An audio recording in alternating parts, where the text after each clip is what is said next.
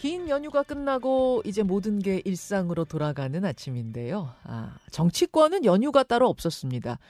어제는 저희가 민주당 홍익표 원내대표 인터뷰를 했습니다만 인터뷰 시간이 부족할 정도로 현안이 넘쳤죠. 오늘은 국민의힘으로 가는데요. 어, 이분은 서울 강서을의 당협위원장 아, 맡고 있는 분입니다. 그제 이분의 현수막이 불에 타는 방화 사건이 벌어지면서 본의 아니게 화제의 인물이 됐습니다. 김성태 국민의힘 강서울 당협위원장 지금부터 연결을 해보죠. 어, 김성태 전 의원님 안녕하세요. 예, 안녕하세요. 김성태입니다. 아니, 왜, 웬 불입니까? 이거 어떻게 된 건가요? 글쎄, 좀, 이, 뭐, 민주당 지층에서 좀 해도 해도 너무한 것 같아요. 며칠 전에는, 어, 지역에 또 방화 사거리 인근에서, 예. 그, 한 여성이 우산으로, 어, 우리 국민의힘 선거 운동원을 이렇게 실질적으로 폭행하는 그런 장면이 나가서 많은 국민들로부터 지탄이 되었잖아요. 음. 또 이번에는 또뭐 추석 인사 이렇게 플랜카드에 걸렸는데 그걸 네. 불을 질렀더군요. 어. 30대라고 지금 현재 강서 경찰서에서 밝히고 있습니다만은 그 자세하고 구체적인 뭐 불을 지른 사람에 대한 그런 여러 가지 네. 정보는 나오지 않고 있습니다. 아, 지금 30대 남성을 잡은 거군요. 예, 예, 예. 이 아무래도 보궐선거의 과열을 보여주는 한 장면이 아닌가 싶은데, 예. 어, 지금 분위기는 어떻습니까, 강서구? 그렇습니다. 이제 어, 실질적으로 명절도 연휴도 없이 연일 뭐 강행군으로 이렇게 달려오다 보니까 뭐 상당히 어, 모든 선거원들이 체력에 붙일 정도로 지금 아주 열띤 분위기입니다. 지금 김 의원님 목 상태도 별로 안 좋으세요. 그렇습니다. 어제 뭐 이제 연휴 마지막 날 아, 저희 지역에서 집중 유세가 있었는데 예. 엄청 당시에 많은 또 어, 유권자들이 참여했습니다. 우리 당원들과 그러다 보니까 예. 좀목 페이스를 제대로 유지하지 못하고 좀. 특히 김기현 대표가 추석 연휴 당일만 빼고 예. 추석날 당일만 빼고 이렇게 6일째 지금 어저까지 6일째 현장에서 어. 진두지휘하고 있고 어. 뭐 우리 당 구성은 모두가 너나 할것 없이 총력을 기울이고 있기 때문에 예. 뭐 지금 현재 상은 어느 누구 하나 힘든 내색조차도 하기 어려운 겁니다. 아, 김기현 대표가 추석 당일 빼고 다 나왔어요? 거의 그렇습니다. 와, 진짜 뭐 이거는 양당이 다 정말 사활을 걸고 하는 느낌이네요. 그렇습니다. 제가 아마 저도 뭐 지역에서 20년 이상 뭐 이렇게 정치를 하면서도. 예. 저 선거를 포함해서 이번처럼 이렇게 열띤 선거는 저도 처음이에요. 아니, 총선보다 더해요?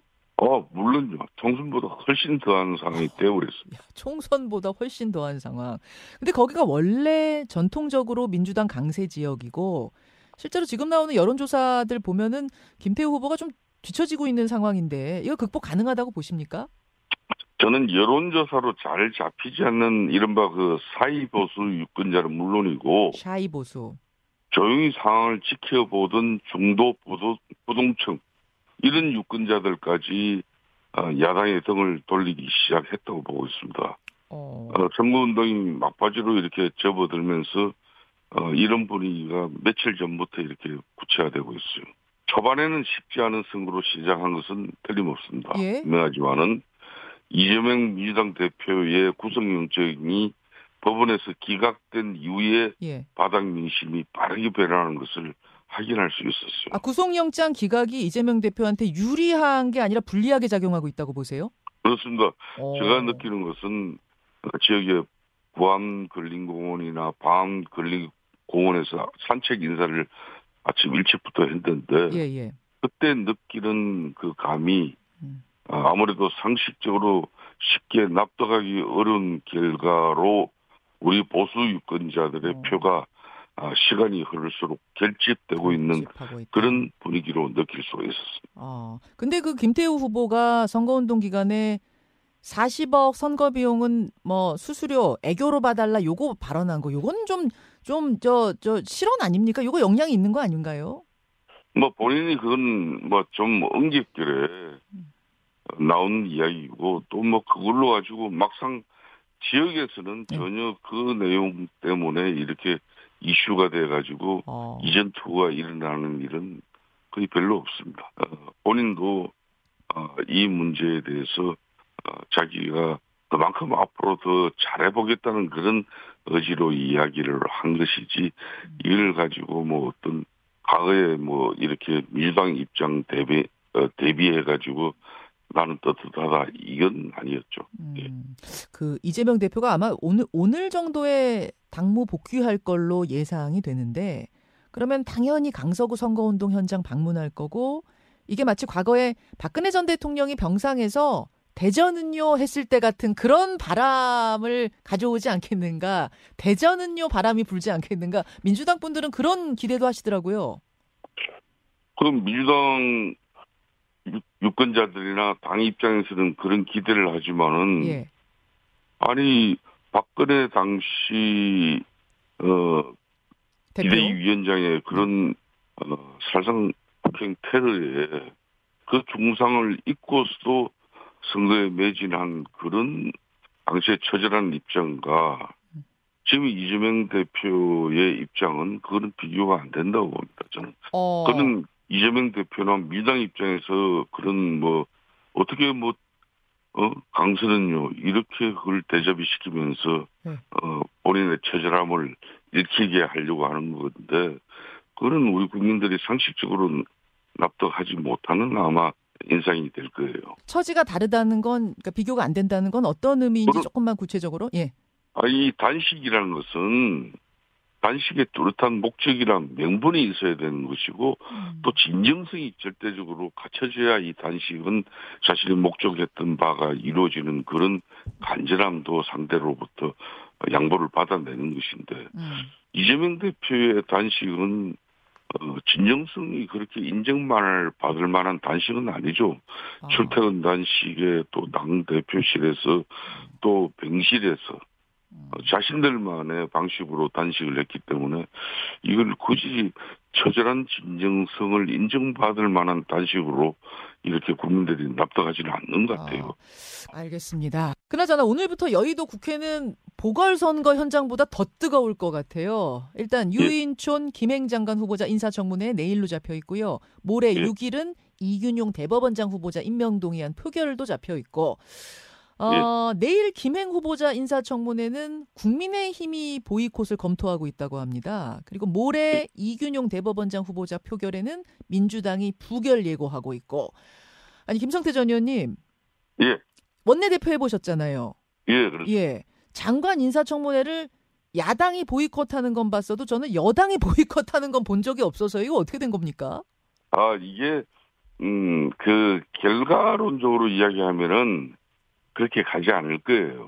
아, 이게, 뭐, 윤재욱 원내대표께서도 이번 연휴 기간에 새벽부터 이제 저희 강서 지역에 많이 왔기 때문에 제가 좀 중간중간 뭐, 국회 상황에 대해서도 이야기를 나눌 수 있었는데. 예, 예. 어, 그러니까 민주당 입장에서 조금만 이제 어, 이재명 대표 단식도 마치고 했으니까 음흠. 좀 평정심을 좀 유지해 주시고 실질적인 이해 간에 뭐 이런 대화와 타협을 해 나가면은 이번 청문회나 또 이윤용 대법 간의 뭐 이런 전문 절차도 네. 어, 서로 한 발짝씩만 양보해 나간다면은 원만한 진행이 될 수 있겠다는 그런 이야기를 들었습니다. 어, 그런 만큼 어, 어제 뭐 추석 연휴 기간에도 예. 홍익표 원내대표가 아마 우리 윤재욱 원내대표께서 여러 가지 좀 대화를 시도한 걸로 알고 있습니다. 그래요. 아, 어느 쪽이 대화를 시도했단 말씀일까요? 윤재욱 아, 뭐 원내대표가 아무래도 우리 쪽이죠. 여당에서 국정부 운영에 무한한 책임을 지고 있는 것은 누가 뭐라 해도 집권당이 해야 할 도리죠. 예, 대화를 시도했는데 대화가 됐다고 해요. 성사가 됐답니까? 그 대화가? 어제 그 대화를 어, 상당히 시도했다는 내용은 제가 접해 들었는데 그 결과까지는 아, 확인되지 못했습니다. 아, 대화가 이루어지긴 했답니까? 어, 대화를 시도한 걸로 알고 있습니다. 시도까지만 알고 있고 이루어졌는지 성사가 됐는지는 알 수 없다. 예, 예. 그 그럼 일단 보이콧까지는 여당이 가지 않을 거라고 말씀하신 근거는 윤재욱 원내대표하고 이야기 나눠보니까 그런 분위기는 아니었단 말씀이에요. 그러니까 이제 뭐 지금 현재 신임 동 대표께서도 어, 아무래도 이재명 대표의 어, 그런 단식 기간 중에 또 원내대표로 선출된 만큼 뭐 시작은 격한 분위기가 있었습니다만은 예. 또 정치는 서로 또 주고받으면서 음. 현실적으로 국민들에게 편안하게 만들어주는 게 정치이기 때문에 예, 예. 어, 또뭐 추석 연휴 끝나자마자 또 뭐 양당이 볼썽사놓은 모습으로 이렇게 간다면 서로 얻을 게 음. 없죠. 그래서 대화 시도에 응하고 뭔가 좀 네. 대화가 풀리지 않겠는가. 그래서 보이콧까지 갈 일은 없을 거다 이런 전망이세요. 그렇습니다. 예. 아니 근데 이제 호흡, 케미 이런 게 있잖아요. 예. 원내대표 간에도 그 호흡, 케미라는 게 굉장히 제가 중요하다고 들었는데 신임 홍익표 원내대표하고 윤재호 국민의힘 원내대표하고의 케미는 어떻게 예상하세요? 지금 윤재욱 원내대표 같은 경우는 제가 대표할 때 수석 부대표를 하신 분입니다. 예.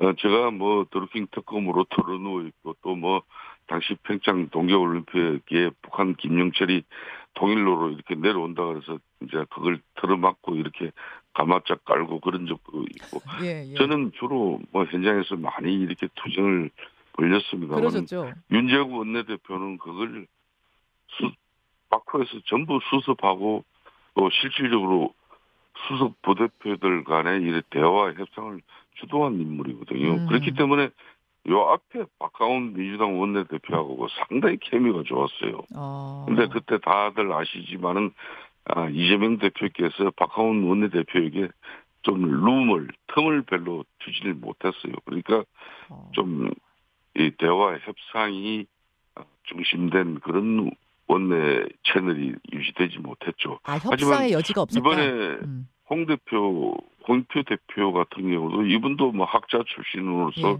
그렇게 현장에서 뭐, 뭐, 운동권 방식으로 투쟁 일밴드로 이렇게 이해관계를 희망하는 사람은 아닙니다. 그런 음. 만큼 이재명 대표께서도 본인이 이제 끊임없이 대통령과의 영수회담을 희망하고 요구하듯이 네. 우선 저는 어, 홍표 대표와 우리 윤재욱 원내대표 간의 긴밀한 원내 사람들 간의 법안이든 또 이런 청문회 정국이든 이런 걸 서로 주고받으면서 협상의 어떤 그런 어 그러니까 분위기가 잡혀가면은 음. 이게 영수회담으로 이어질 수 있는 거예요. 저도 아, 과거에 원내대표 시절에 그렇게 우리 홍준표 당시 당대표가 문재인 대통령에게 그렇게 영수회담을 많이 요구해도 안 들어줬지 않습니까? 그런데 음. 결국은 당시 홍영표 대표랑 네. 아, 제가 많은 어, 타협을 이뤄내고 네. 또 실질적인 가시적인 성과도 많이 이루어지니까 네. 그때 제가 문재인 대표에게 요구한 것이 영수회담 해달라. 어. 그랬더니 그게 수용되죠. 아 그래요? 지금 이제 막후의 이야기를 이제 풀어놓으시는 건데 예. 잠깐만요, 김 의원님. 그러면 예. 지금 영수회담을 이재명 대표가 민주당이 요구하고 있는데 대통령은 무반응인 상황이잖아요. 예. 이걸 풀어가려면 홍익표 신임 원내대표와 윤재호 국민의힘 원내대표 간의 협상이 먼저 열려야 하고 거기에서 뭔가 공간이 열리게 되면 영수회담까지 자연스럽게 이루어질 수 있을 것이다. 그러니까 바텀에서 탑으로 그렇게 대화를 풀어가는 방식이 가능할 것이다. 이렇게 내다보시는 거예요. 그렇습니다. 그게 현실이고 그게 정치예요. 지금 이재명 대표가 홍익표 원내대표의 룸, 그러니까 여지를 좀 막고 있다고 보세요? 그러니까 열어주지 않을 가능성이 있다고 보세요? 분명한 사실은 요 앞에 박강훈 원내대표 같은 경우는 예, 윤재욱 원내대표와 상당히 대화 타협을 위해서 두 사람이 많은 시간을 가졌어요. 예. 근데 윤재욱 원내대표가 저한테 하소연하는 게, 아, 우리 박하훈 원내대표가 이재명 대표로부터 룸을 좀 이 자기 공간을 확보하지 못하고 있는 것 같다. 어, 자기가 너무 답답하다. 어. 이런 이야기를 저한테 하소연을 했어요. 그 얘기는 협, 그러니까 얘기가 풀리다가도 협상이 되다가도 이제 예. 저그 위에서 그러니까 대표가 당 대표가 그 안 돼 뭐 이런 식으로 막혔단 말이에요? 그리고 당대표 특히 정책내 최고위원을 포함한 그런 지도부에 예. 강경 일변도의 입장에서 늘 좀 힘들어하는 그런 모습. 지금 홍익표 대표에게 이재명 대표가 좀 상당한 룸을 주면은 음흠. 어 그동안 민주당의 어떤 인식이 아니라 아 민주당이 양보할 것은 양보하고 협조할 것은 이렇게 가감하게 어 이제 어 윤석열 정부의 국정 운영을 일, 일정 부분 좀 뒷받침을 해주는구나 이런 인식이 갖춰지는데 또 우리 국민의힘이 기존의 어떤 입장을 그대로 유지할 이유가 하나도 없는 거죠. 어. 이게 정치입니다. 그렇게 해서 어. 이재명 당대표도 바라는 어떤 그런 어, 영수회담의 방식으로 가야지. 알겠습니다. 이게 계속 원내가 이렇게 교착 되고 음. 막장으로 갈 때까지 가버리면은 음, 음. 아무것도 이루어지지 않는 거죠. 알겠습니다. 알겠습니다. 예. 영수 회담을 그런 식으로 좀 풀어가요. 근데 윤 대통령이 그 저 당의 그런 이야기를 들을까요? 영수회담에 아니. 대해서는 피의자와 이야기하지 않는다. 뭐 이런 소신이 좀 강한 거 아닙니까? 윤석열 대통령 입에서 그렇게 피의자 이야기를 어, 특히 야당 제1야당 대표를 그렇게 이야기한 적이 한 번도 없지 않습니까? 그죠? 대통령실 관계자 뭐 명으로 이렇게 나왔었죠 보도들이. 뭐 좀. 그렇게 그것도 뭐 기사에 주로 그렇게 인용이 되어진 것이지 예. 공식적인 지금 현재 윤석열 대통령실의 입장으로 예. 이렇게 공식화돼서 나온 거는 한 번도 없죠. 아, 그, 예, 그런 그 만큼- 의중은 아니라고 보세요. 만날 수 예. 있다고 보세요. 저는 개인적으로 예. 뭐 저도 원내 대표를 하면서 당 특히 문재인 정부 정권 초기에 했지 않습니까? 예. 그런 만큼 상당히 어, 세체나 또 강경한 국정 운영 드라이브를 걸 때요. 음, 그렇지만은 원내 사령들끼리 정말 진정한 협력과 또 타협의 정신을 만들어 가다 보니까 그렇죠. 음. 어, 문재인 대통령 같은 경우도 이제 그, 어, 여야정 상설 협의체를 통해서 야당의 목소리를 듣겠다는 입장이 그렇게 해서 나온 겁니다. 아. 그렇게 해서 영수회담이 된 거거든요. 예, 예. 그러니까 그런 걸, 어, 뭐, 이 반면교사로 이렇게 삼으시면, 뭐 아마 좋은 성과가 있을 겁니다. 알겠습니다. 알겠습니다. 여기까지 아, 전 원내대표를 지냈던 분이고 지금은 강서울의 당협위원장이자 선대위 공동선대위원장도 하고 계시죠? 그렇습니다. 예, 김성태 전 의원 만나봤습니다. 귀한 시간 고맙습니다. 예, 감사합니다. 김현정의 뉴스쇼는 시청자 여러분의 참여를 기다립니다. 구독과 좋아요, 댓글 잊지 않으셨죠? 알림 설정을 해두시면 평일 아침 7시 20분 실시간 라이브도 참여하실 수 있습니다.